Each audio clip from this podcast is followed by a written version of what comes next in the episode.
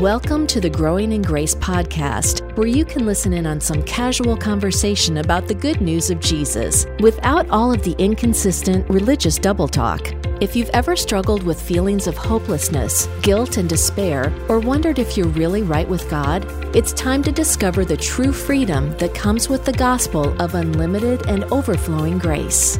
We want a square deal. We want a square meal. You remember that one, Joel? Oh, by the way, vaguely. Uh, thank you for dropping in on us. Joel and I were just having a conversation here, and I, I think he hit the record button. This is the Growing in Grace podcast. Uh, there used to be a, I don't know if this was a national restaurant, but it was called the the Ponderosa. I think it was a steakhouse, and and they'd have this family sitting there banging their forks on the table, saying, "We want a square deal. We want a square meal." You know, I I, I vaguely remember something like that. I remember the Ponderosa, and I remember ads for it. it vaguely, I, I, say that because I'm kind of hungry right now. I've been oh. trying to lose some weight, and you haven't uh, eaten in four weeks. About pizzas and steak. So, oh yeah, no pizza good, steak good. I had all at the time of this recording. It would have been about a week ago that I went to I saw my sister, um, who I don't hadn't seen for a couple and a half years since my mom passed away, and so we were, went out to a place called Salt and Smoke in a, a town north of St. Louis, and and so so I posted a picture, and somebody said um, asked a question, something along the line of, "Was that food was it healthy?" And I I said it was um, very unhealthy and very tasty. I had a I had a brisket for one thing, and oh, it was just. I mean, it was just so good. it was just really, really good. Did but I'm sure. biscuit? No, it, it. You know, the weird thing, it was. It came with this biscuit-like thing. It looked like a an overgrown. It it was bread, but it looked in the shape of an overgrown mushroom, and it was hollow inside, and mm. but but buttered and that part was probably unhealthy. And it was just, it was very, very good. But uh-huh. like I said, very, very unhealthy. So if you would have been with us, we, you would not have been, been able to um, help yourself with your uh, weight loss program. you know, a couple of programs ago, you, you said something. I'm going to go back to it. Uh, you, you, mentioned, you know, we were talking about is there a, is there a catch when it comes to the gospel? Is there any fine print? Is there anything we, we need to do? And I think you mentioned the phrase free lunch. You know, people oh, say, well, there's really no free lunch. well, with Jesus, there is. And that's the gospel. That's the good news. And he even proved it because he did offer people free lunch. And that's there was right. not only that, not only did he cover the tab on that, even though he borrowed a boy's lunch, uh, there was basketfuls left over, right. lots of leftovers, and that's what grace is. There's always more grace than what is needed. It's an abundance of grace, Paul called it, which just means an overflowing, and you know, more than what is needed. Yeah, grace upon grace. You know, abounding grace. Where sin abounded, grace hyperabounded, superabounded. And that's the that's something that we can rely on and more than our you know we were talking about last week more than our our list of things our our self-made list of things that we need to do whether it's a whether we actually write out a list or whether we just carry a mindset of this burdensome list of things that we have to do um, when we've sinned when we you know when we fall short when we uh, feel like we're not doing enough um, people carry around this mindset. And again they might come up with it themselves. They might get it from a church or denomination or a pastor or a leader or a teacher or um, from for from anything. You know, the, we everyone comes up with their own ideas of what they have to do, but w- in reality, what we have in Christ is is it's so much bigger than any list that we can come up with, anything that we can do. G- grace abounds and and super abounds. I, I like I just I really like that word hype. You know, hyper grace. A few years ago, you know, almost ten years ago, I guess somebody came out with this book that was against hyper grace, and he, I think, unwittingly uh, coined a phrase that grace people have really latched on to. This thing called hyper grace, because that word, where Paul says, where, where sin abounded, grace superabounded it really is a word that means hyper in English, hyper abounded. You know, the, the Greek word, huperperisseuo, um, hyper, comes from that. So grace hyper abounded. And so in Christ, that's what we have. We have hyper grace. You know, I used to play a, a video game called Hyperspace. And you see movies where um, they're out in space and they go into what's called hyperspace. And you're just you're here one minute and then zoom, you're gone. You're way across the galaxy somewhere else because it's this super duper awesome thing. Um, and, and you, you're, it, you're translated into something, into another place. And that's what grace has done to us. It's translated us into right standing with God, into firm standing with God, a firm foundation, a firm foundation in Christ. Uh, and there's nothing that we can do to get ourselves out of his grace. And that's a good thing. That's that's the best thing. And so we can rely it, grace is the point here. Grace is something that we can firmly rely upon and not ever have to worry about being out of his grace because it it, it hyperabounds it superabounds. Yeah isn't that funny how you know the author was trying to come across as critical about uh, too much grace? Mm-hmm. uh, really i mean that that's what was happening here um, and I get it because I've been on that side of the fence. Um, but, and by the way, we, we had an honorable, our podcast had an honorable mention. Right. I right. think he uh, called us podcasters um, back at that time, maybe. Does that sound right? I can't anyway. remember. It's been a while. But yeah, something like that. Anyway, um, so here's the problem. here's the problem with the HyperWorks people they will never, ever tell you specifically what you need to do. Oh, they'll make all kinds of implications. They'll they'll hint around and throw out some some things, but they they won't, you know, they won't they won't be able to tell you exactly what you need to do or what you need not to do and how much of it, and on and on and on and on, because there's no gospel in that. As we've been talking about here in recent weeks, uh, it's all over the map as to what kind of instructions you're going to get from the religious crowd, or what you might even make up for yourself and, and hope that that's good enough. It's just never going to work. So you've got these people out there, the HyperWorks people, who are talking about cheap grace. You've mentioned greasy grace, Joel. And w- there is no such thing as cheap grace. That is fabricated. It's it's it's made up. There's nothing cheap about grace because God gave His all uh, to provide us with this this grace, uh, to give us life. I mean, He gave His He gave His life. He gave, he gave it all. There's nothing cheap about that. It cost him everything. Um, that's born out of his love for his creation. So, really, what you do have out there, though, it is not cheap grace, but you've got these hyper works people who are basically advocating for cheap law. And what is that? We, we, we just touched on this briefly last week, but cheap law is when they will begin to make you think that you can follow some sort of a religious code oh, it won't be the same code as what came through Moses that was handed to the Israelites. They'll pick a few pieces out of that, um, and then they'll just kind of blend it into whatever other man made doctrine they're going to combine with it.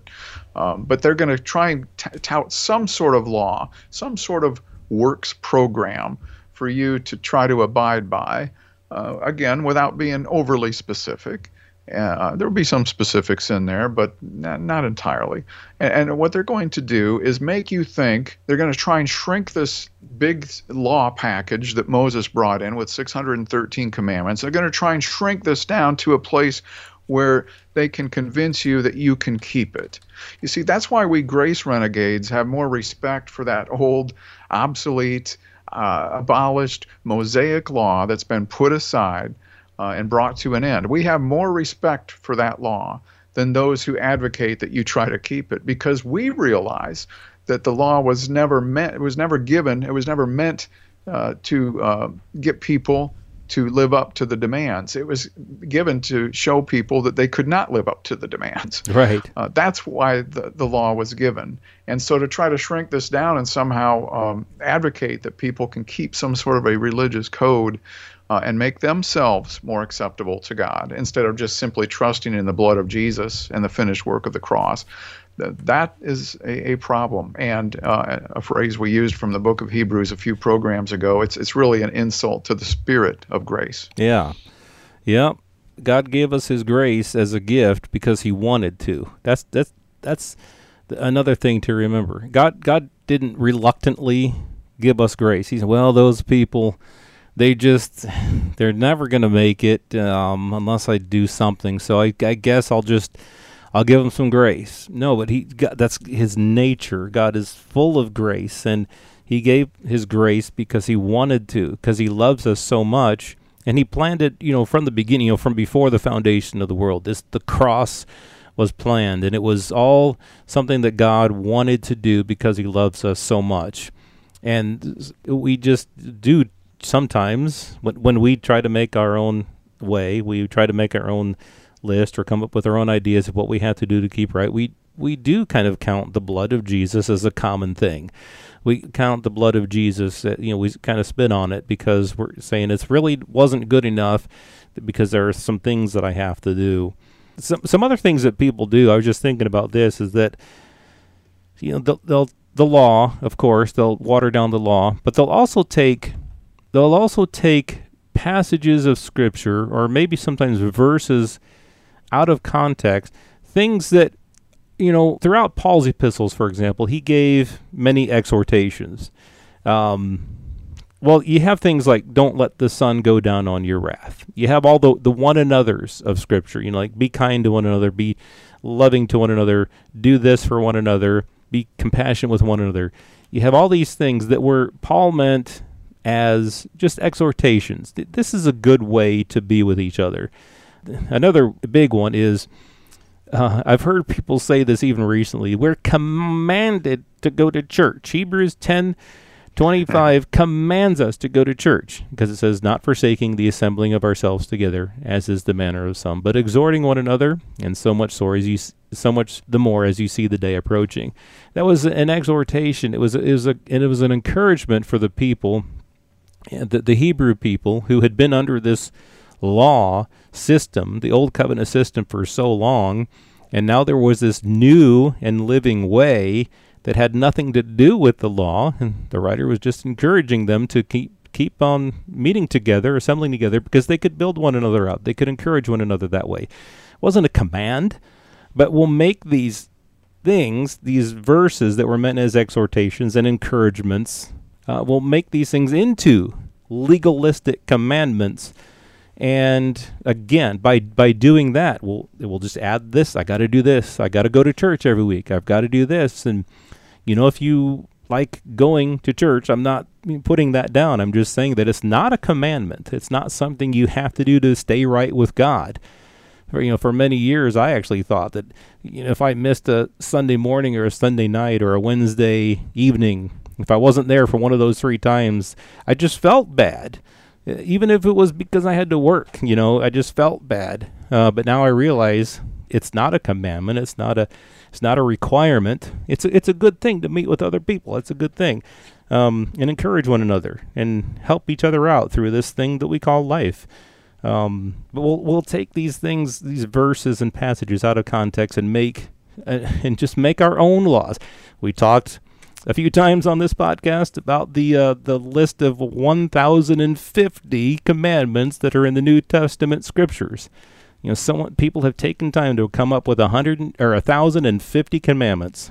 It's not just 613 laws; it's a thousand and fifty commandments that Christians have to live by, and and we've just weighed ourselves down and burdened ourselves with all kinds of rules and and commandments that um, it just brings us down.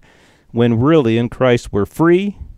We're free to just be who we are in Christ, free to get to know Him by His grace, by His love, and not through uh, trying to live up to some certain standard or code of ethics.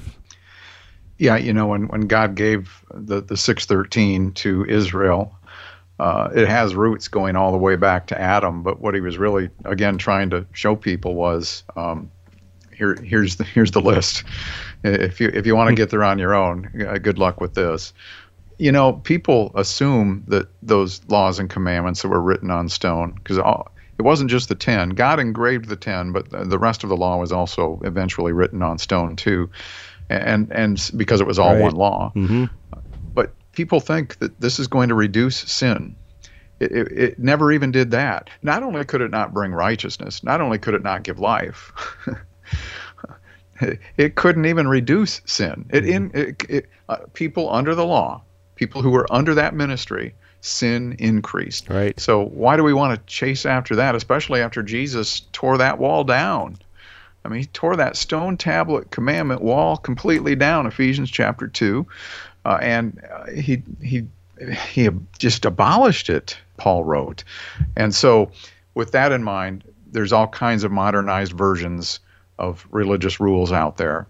Um, it's not usually going to have a whole lot of good news. It's not going to really have a whole lot of reflection of what the gospel is in it.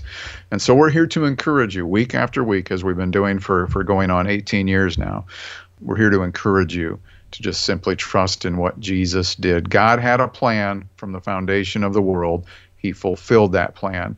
He enacted it, He fulfilled it, He finished it we just we just rest in that. And, and one more thing to add, Joel, because uh, Paul did admonish uh, and said some some good things about now what now that now what that we're in Christ. If we're not going to follow written rules, now what?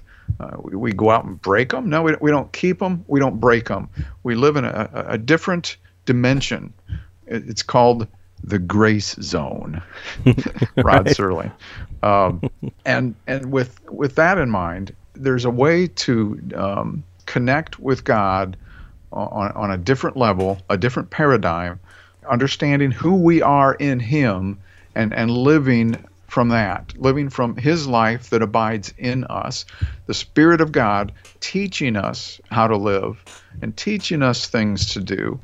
And it's it's just a whole different animal, even though some people have a hard time differentiating uh, this from the old way of, of rules and regulations.